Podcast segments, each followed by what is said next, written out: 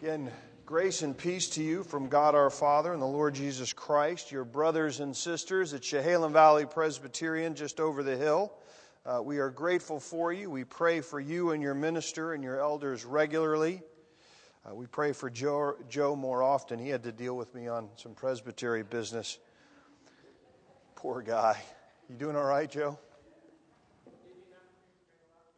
Yes, I'm sure it did. We've been talking a little bit over at CVP about the nature of worship, why we do what we do, uh, and what purposes it has. There's a lot of ideas about why we do worship uh, floating around. And as I mention these, they're not meant so much as a critique, but I think you've probably heard that you know, worship is evangelism. The idea that what we do corporately on Sunday morning should be oriented in such a way that it reaches the lost and draws them to Christ. This is prominent in a lot of our brothers and sisters uh, across many denominations uh, and uh, different branches of the church. There is the idea that worship is education, that the sermon becomes the center point in such a degree that what you expect is to be fed Fed meaning some interesting, useful, theological truth being dispensed by someone in my position. That, and it's perhaps more of a tendency within our circles to think of worship as really having a strong educational component to it. There is, uh, there is a, a trend in other churches that worship should be experience. The idea that we experience the presence of God, that emotionally and spiritually, physically, there is a way in which I am experiencing the presence of God. And so you have a worship service very strongly oriented towards eliciting emotions and feelings of a particular type. Finally, probably most prominently in our culture, uh, is the idea that worship is fundamentally praise that I don't bring anything. I shouldn't come to God to ask for anything. He's done so much already. What I should do is just come and thank Him for all He's done. Now, of course, as we take any four of these ideas in and of themselves, they have elements of truth. Of course, worship should be accessible to those who are not professing believers, that it could and should point to the goodness of Christ in evangelism.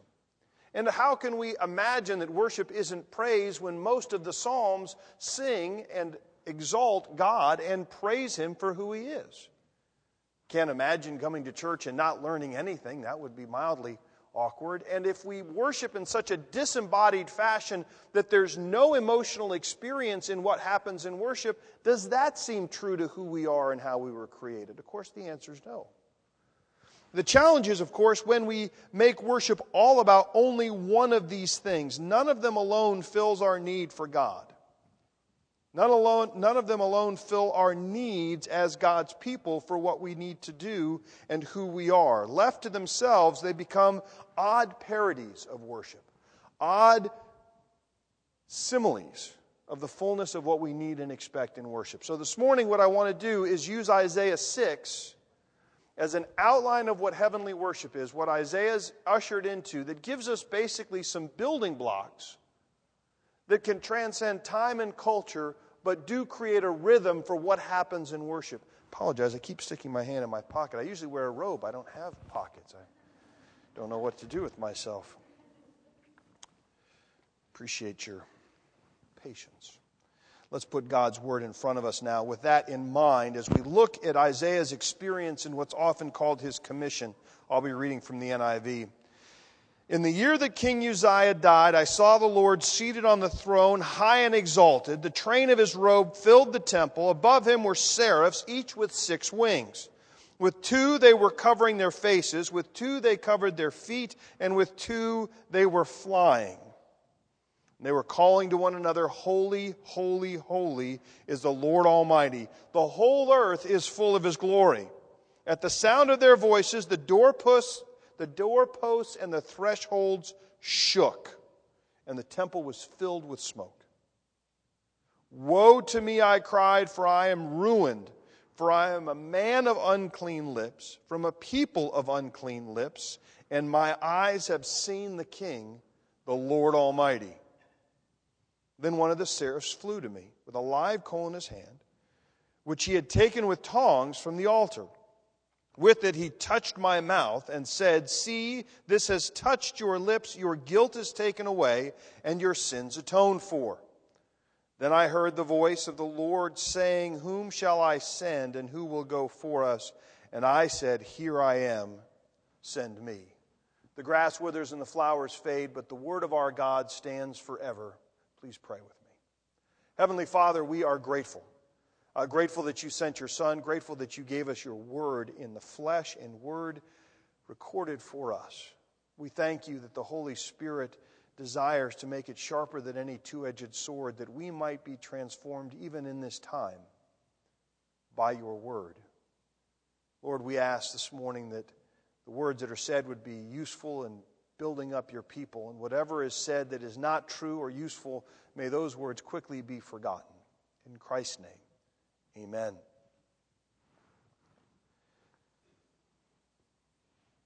So many of you have young children. My children are all older. Uh, they've stopped asking me any questions, which is one of those eventual things. But you know, as young children, uh, of course, the question why is not uncommon. In certain age group, why is a very regular question for our children to ask. Uh, kids ask the question, and I got to tell you that even when I was growing uh, my children from a young age, I don't know that I was always terribly tolerant uh, of the question why. But the reality is that that willingness and ability to ask the question why is how we learn and what gives meaning and substance to some of the most mundane things we do that the reality is that for our children to know why they do certain things because we're a family, because this is what it means to serve one another, because this is what patience looks like. All these reasons we have as parents for some of the mundane things that we require and ask our children to do as participants in the family and as participants in the community of faith. This is what it means to grow in Christ. This is what it means to grow in our understanding of what maturity is to thinking of ourselves other, uh, above the needs of others at times, and so on and so forth. That those questions why are opportunities for us to talk about the realities and the significance of even the most mundane of actions. I want us to look a little bit this morning in this passage of Isaiah as answering the question why on earth do we show up in this building week after week? What's the point? Isn't there a way in which we could thank God for who He is the rest of the week, not take up our time and our money, and perhaps use the time more wisely. Why do we have to show up? Why is it good for us to show up to corporate worship? I want to suggest that it's something you need. It is fundamentally something that God designs for our good not for God's good, but for ours. It is to aid us in our growth in Christ likeness.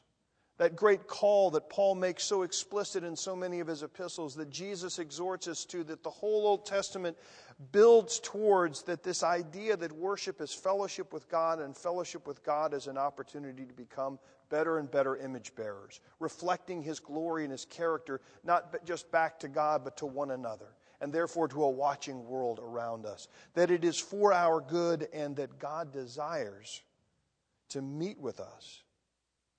It is an answer, if you will, fleshing out first uh, the shorter catechism question one What is the chief end of humanity? To glorify God and enjoy Him forever. How do we learn how to do that? I want to suggest that the basic building blocks are found in the rhythm of what we see in Isaiah 6. They're in the rest of Scripture. We could go to Leviticus and I could show you over a number of sacrifices how they build on these principles. But this is kind of a tight, quick synopsis of the fundamentals of worship that you find every week in the liturgy that Eric prepares, that's built on a great understanding and tradition of what it means to come into the presence of God. So, a couple of quick ideas this morning. First of all, worship. The English word, some of you perhaps are familiar with, the English word means to see something's worth and to give it proper honor. Now, unfortunately, what that's regularly understood to mean is that we understand God's worth and we come here to give Him what He's worth. The problem is, of course, that in and of ourselves, we don't recognize God's worth. The interesting thing is, in a lot of the Hebrew words in the Old Testament that are translated into the word worship, it's grammatically ambiguous as to whether or not God is worshiping us or we are worshiping God. What that means is that God sees us as worthy because He created us in His image, even though we rebelled, even, be, even though Adam and Eve left and attempted to establish their own divinity, to be like God, to be independent, to be non derivative, that God seeks us out. Because of the glory of what He did in creating us like Him, He sees us as worthy of His own Son. How else can we read something like John 3:16 and not get the reality that for reasons often lost in the mind of God, he sees us as lovely and beautiful and worth giving everything he had for. You and I rarely come moderately close to that emotion in worship. Even though we've been poured out, imagine the capacity of the divine, Father, Son, and Holy Spirit to see you as worthy of his own Son. Worship starts with God declaring us worthy, God pursuing us as worthwhile, welcoming us into his presence because he loves us and sees us as worthy of his time. It is in response to that, of course, how else can we not see God as worthy of praise? Because he knows me in my most dark moments. And yet he sees me as worthy. How can we not celebrate passages like Romans 5 that, that we now have peace with God? That while we were still sinners, Christ died for us. That is a declaration of worthiness that no self help book can give you. Your idea of self worth and importance. No matter how successful, how beautiful, how talented, how righteous, how moral you are, is there any more solid definition and foundation for your own sense of self worth and being than the creator of the universe to say, I come to serve you? I come to wash your feet to make you mine. The premise of worship starts with God seeing us as worthy. And that makes sense. Because God never requires something of us that He does not first provide. We don't have the ability to create anything from nothing. We are all derivative. That was part of the problem with Adam and Eve, right? It's part of our problem today. At some point, I would like to be independent. At some point, I'd like my kids to be independent, but that's a separate issue. I'd like to be independent. The reality is, however, the creator of the universe sustains my very existence. I'm always derivative, I'm always dependent.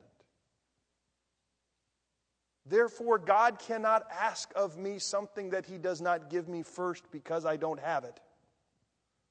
I cannot give Him honor and praise and reflect if He does not first give me the glory and honor that I need to reflect back to Him. I'm a mirror. I'm a reflector of his image. That is what we are when we gather together in worship. That's what we are as individuals the rest of the week. We'll talk more about the implications the rest of the week in a moment. But first and foremost, worship is an indication of God's view of your worth. That he desires to be with you, and that he desires to be with us collectively and individually. The, the way we know we are individually accepted is the way he talks about us collectively as his people. Which brings us to the second point is that worship is a process. Uh, sometimes we talk about it as a covenant renewal service or a sacrificial service because it references and, and is reminiscent of throughout the New Testament of the sacrificial system. It's what Hebrews keeps talking about it. Paul uses the language regularly. Think about Romans 12. Now offer yourselves as living sacrifices. Where does that come from? Well, it comes from 11 chapters of the grace and assurance of who God is, and therefore, in response to that, we are a bloodless sacrifice. By the grace of God, because of what Jesus did, blood is no longer shed, but the giving of ourselves, now that doesn't stop. That is part of what we are uh, called to do. Because why? Because God gives of Himself. Again, He never asks for something that He doesn't give you first. He comes and He washes our feet. He comes and He gives Himself. We could go through the whole liturgy, which we will in a minute. But it is a process. It is a process meant to restore your relationship, to give you context for the week that you live in, the other six days. It's a model for everything we do. Structure is designed to help us know who God is Father, Son, and Holy Spirit. So we come into worship, we worship a Trinitarian God. We're called by the great plan of the Father. We have access because of the work of the Son and the application of the Spirit to us that we might be spiritually alive. We worship Trinitarian Father, Son, and Holy Spirit. We learn about God in the process of worship who calls us, who sustains us, who makes us alive and gives us eyes to see and ears to hear. That is throughout the worship service. Think of the, the liturgy here in Isaiah. What happens first? Isaiah, most of the scholars tell us, is likely in temple worship. It's where God normally meets with his people. He's ushered into and given a vision of what's happening simultaneously in the very throne room of grace, which is a powerful scene that even the temple itself cannot surpass. And there is the great creator of the universe robed. Isaiah can't even describe what he looks like. The best he can do is just say, You understand, it was so amazing. His robes filled the temple, and the whole place shook. Picture the magnitude and the glory. But Isaiah is ushered in. He's called. What did we do when we started worship this morning? We were called into worship. That has implications talk about again briefly in a moment. There is great celebration and praise. What happens in our liturgy and worship? We come into the presence of God, invited, reminded that He wants to meet with us, and we see that praise is a first response to the glory of seeing God. Ushered into His presence, we see the beauty of God, and it's right for us to praise His character and His nature.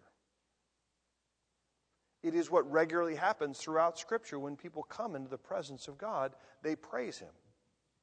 There is a response of praise. But very quickly, there's another response, which is in and of myself, I don't belong here. I can't stand in the presence of this holy, glorious God. In and of myself, I cannot be here. In and of my own strength, I cannot sustain this existence. I will be blown away. So, the first response to being called into the presence of God and seeing the glory of God is to rightly acknowledge His holiness and His otherness and His beauty. The second response is to recognize I am not other, I am not holy. In and of myself, I do not have the righteousness to stand here. And so Isaiah responds as we all do. And as often you see throughout Scripture, when people come into contact with the divine, what are they doing? They're taking off shoes they're not looking. They're falling face down. They're fearful. They confess. And Isaiah confesses both for himself and for the people that he is a part of. Interestingly enough, this runs completely contrary to our culture. We want to only confess our sins as if we don't exist in a community or in history. Even the assurance of pardon we read today, what is it? We love the fact that God blesses us generation after generation. We really hope He didn't mean that we might actually have to pay for the consequences of our grandparents' sins. Sadly, from Scripture, I can't give you a whole lot of evidence that we're off the hook. We have an individual and a corporate identity. We are individually, and only God can do this, right? Only God can say everything in the universe is all about you. My personal relationship with you. And everything in the universe is all about everybody else at exactly the same time. That you can experience a completely infinite personal relationship with God and have an infinite, intimate experience in worship, individually and even in collective worship and at the same time recognize that it's all about everyone else around us. and for that to be beautiful and whole and no one gets shortchanged. Only an infinite God can have it be all about you and all about everybody else at exactly the same time. And that's what worship is about. This is about you entering the presence of God, individually called, and all of us called collectively as a people, which means we have individual joy and experiences with the divine. We also have that recognition that individually, there are reasons why this week, five minutes before I walked into worship, I cannot stand in the presence of a holy God if it were not for forgiveness, if it's not for Jesus. So I start with that confession as I experience it. But collectively, the people, we know that we can't stand in the presence of a holy God. That if we know much about history, we know that the church's history is just as problematic as secular history. In selfish blindness, short sightedness, fear, protection. There's nothing more tragic when the sounds coming from the church are those of fear. What do we have to be afraid of? If the resurrection is true, exactly what is so unnerving? Yes, there are short term difficulties. Yes, Paul's honest about the fact that they're suffering. Jesus says we'll have to die to self. I'm not saying it's painless, but fear that it's all going to fall apart or that somehow we're not going to survive. No, what we can do is confess that fear, individually and corporately. So we come into the presence of God, we recognize that we're called, we recognize the holiness of God, we recognize that we are not holy, we confess, and then, of course, instantaneously, what happens? That seraph grabs that coal and comes, and he touches Isaiah's lips and he purifies him. Again, symbolic, uh, foreshadowing of what Christ would do in his completeness. Nonetheless, even here in the Old Testament, there is assurance of pardon. You can stay. This has made you clean. The vision of my holiness was not meant to drive you away from worship, and I will provide a way that you can stay in worship with me, that we might serve one another that you might be served by me and therefore learn what it is to be like me and to serve others. I want you to stay. Your sins are atoned for. I will not heap guilt. I will not add additional things. I'll just come, and it may hurt, but I will purify you. That's individual and corporate. God sees his church as a bride ready for her wedding. There's nothing more beautiful. That's the way he sees us collectively. Again, we read the papers, the bride looks a little more disheveled. You have to have Jesus' view to see how beautiful we really are. Do we trust his word or do, do we trust ours? Do we trust God's word when he says our sins are forgiven? Or do we hold on to guilt and shame in a way that's completely inappropriate after God assures us of his love? Do we doubt when we are forgiven? I certainly have a tendency to. They're hard words to accept, both because of the dependency they cause, but also every fiber of my being wants some ability to earn it, to show God that He should forgive me that I've tried pretty hard. I just need Him to kind of help me over a little bit. A little bit of, uh, a little bit of my effort and His grace. There's no room for that when the coal from the altar touches our lips. That is all of grace. And so the basics of worship are call, praise, confession, assurance. And then what happens? God says, Who's going to go? If we read through the rest of this passage, God gives Isaiah a very hard job. But interestingly enough, it's not just about hearing that we're assured of our forgiveness, but God created you and He created me for a purpose. He created His church for a purpose. To reflect His glory, to act in creation as He acts towards us, i.e., as servant, as caretaker, as glorifier, as one who builds and improves and enjoys. And so there's a calling to go out into the world. We were redeemed for a purpose, not to just get off this thing, this planet, not to get on a lifeboat, not to hope the whole thing doesn't go down the toilet, but actually to be a part of the process of redemption. Isaiah's difficult job is that of a prophet to say, look, there are consequences, collectively and individually, to what Israel's done.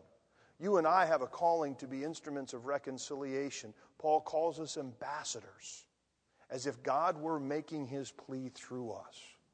God says, Who will go? And Isaiah says, Here I am, send me.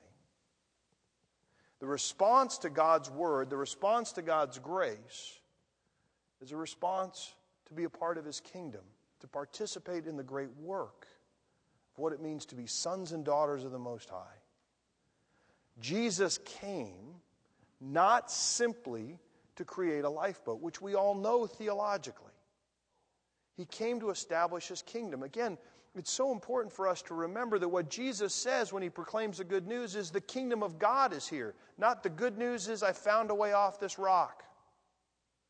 Here's what you do. Here's how, to, here's how we get to heaven. No, he says the good news is the kingdom is here. Would you like to participate in it with me as we build it? Again, I'm not expressing a view of utopia. Jesus is going to have to return. The work that's going to have to be done and redemption of creation is beyond our ability. The question isn't whether or not we're going to get it done. The question is whether we participate in this interim time in what he's doing, being about the work of the kingdom. Worship then becomes instruction and encouragement to the disciples of Christ in how they might be instruments of reconciliation, how they might be ambassadors for the kingdom. It tells us then it's education at that point, isn't it? It's instruction for disciples. But then, it's less present here in this text, but it's present throughout the rest of Scripture. God gives us what we need, He instructs us, and He blesses us and sends us out. Jesus gives us the Lord's Supper. Regularly throughout Scripture, God blesses His people with benedictions when He sends them out to do the work of the kingdom engaging in worship, we're not sent out with a go get it done. We are sent out with, and I will be with you even till the very end of the age.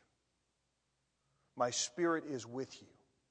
I will give you the strength to do it. I will guide you in all wisdom. I don't send you off on a job without going with you and preparing the way.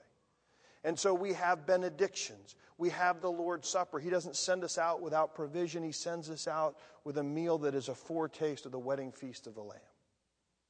Communion should not primarily be a time where we remember how lousy we are. That's what we do in confession, which is done, well, depending on how long I preach, somewhere about 30 minutes before you get to the Lord's Supper. When you get to the Lord's Supper, you've already been assured of your position at the table because of Christ, expecting to be fed.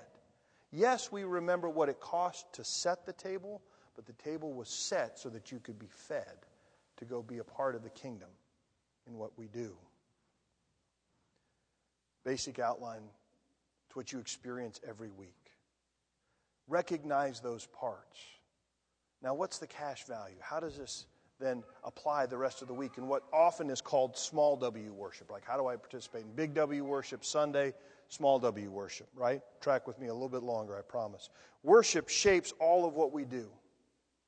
We have a world that feels unwelcome.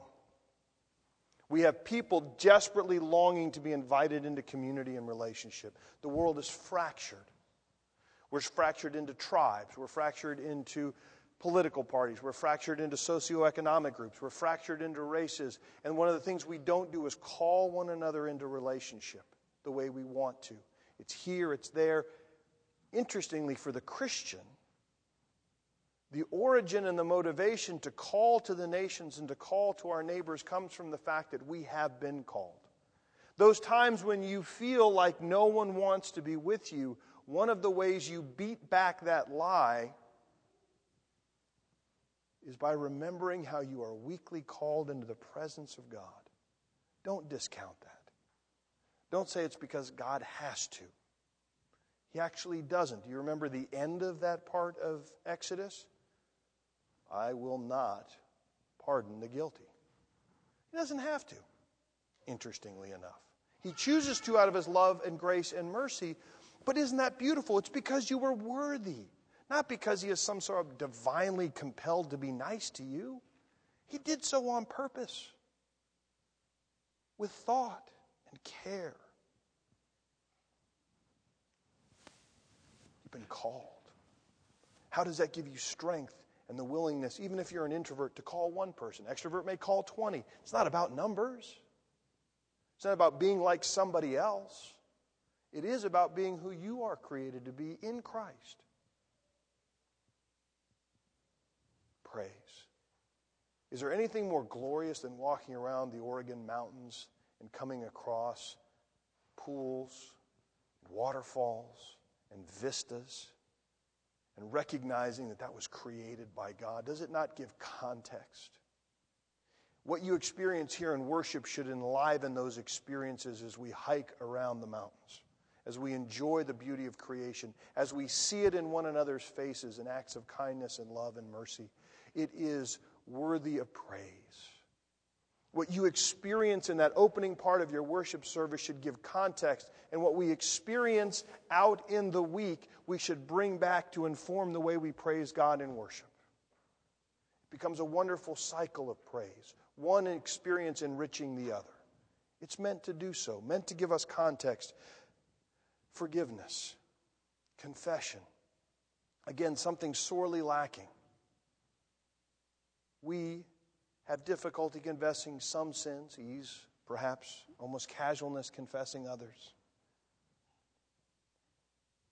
God knows, and yet He desires for us to know what we're capable of by saying it out loud, saying it out loud to one another. Individual and corporate confession is a right response to who God is, but my stars, if we confess what we just confessed in that written confession earlier. Can we really get on a high horse later this week and look down at somebody else whose actions we're not terribly proud of or think are beneath us?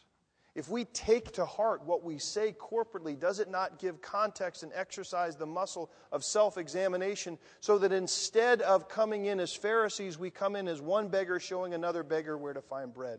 Brother or sister, Friend, you cannot continue in that lifestyle. It will kill you. Let me tell you about the lifestyle that just about killed me. Whether it was a lifestyle of self righteousness, whether it was a lifestyle of sin and violence that took us away from the grace of God, where we harmed others one way or another, nonetheless, when we confess together, we are preparing ourselves to come into contact with a believing and non believing world without Pharisaical superiority. God, help us if we take on Matthew, uh, Luke 18. Dear God, thank you that I am not like other sinners. Grab hold of your confession, make it your own. It will give you a sensitivity and a generosity. You will not make sin less important in your life, but you will become far more gracious in the way you care for one another in your own sins and brokenness we will become more gentle, not more tolerant, but more patient, more forgiving. The two edged sword of confession is that we don't pretend that sin is anything less than it is, and at the same time, we are the illusion that we are beyond it in our deepest core and in some pretty profound ways is an illusion as well. Drives our interaction. And then, of course, forgiveness forgiveness. How hard it is for us to forgive ourselves, let alone the other. Take those assurance of pardons, drive them deep into your heart and soul. Let them shape your very existence. It's true you've been forgiven. There is nothing that can be brought against you if you are in Christ. You are forgiven. There becomes the resource in which you are able to forgive others You can't drum it up in yourself. When God says, I need you to forgive other people, He doesn't give you something, a request. He doesn't give a demand without providing the resources. His, our ability to forgive comes from the ability to forgive others. It should permeate our week. If you're doubting your ability to forgive somebody, go back to the confession and forgiveness of sins you went through the week before. If you're doubting your own forgiveness, hear the assurance of pardon again. It's truer than what you feel because it comes from the one who made you. I could go on and on. It's a beautiful thing, worship. Structured in a way to encourage you, to transform you, to send you out prepared and blessed, individually and corporately. I believe that the questions of evangelism, education, experience, praise, they're all a part of heavenly worship. They're all there for our access. They're all there for us to take out into the world a far more glorious picture than anything the world has ever seen. Every opportunity to see the reflected glory of God back into the world. Worship shapes us for that. Expect it, want it, demand it. It is your birthright. You, he will never, never ask you to do something that He has not first provided all the resources you will require. Let me pray. Heavenly Father, again, so much is true. An infinite God creating an opportunity for us to engage with Him is going to have almost infinite implications for our lives. Lord, may we begin to plumb the depths of it. May we begin to expect it. May we desire for worship to be a time where you transform us. And may that be for your praise and glory, not just in this hour, but the rest of the week as well. In Christ's name, amen.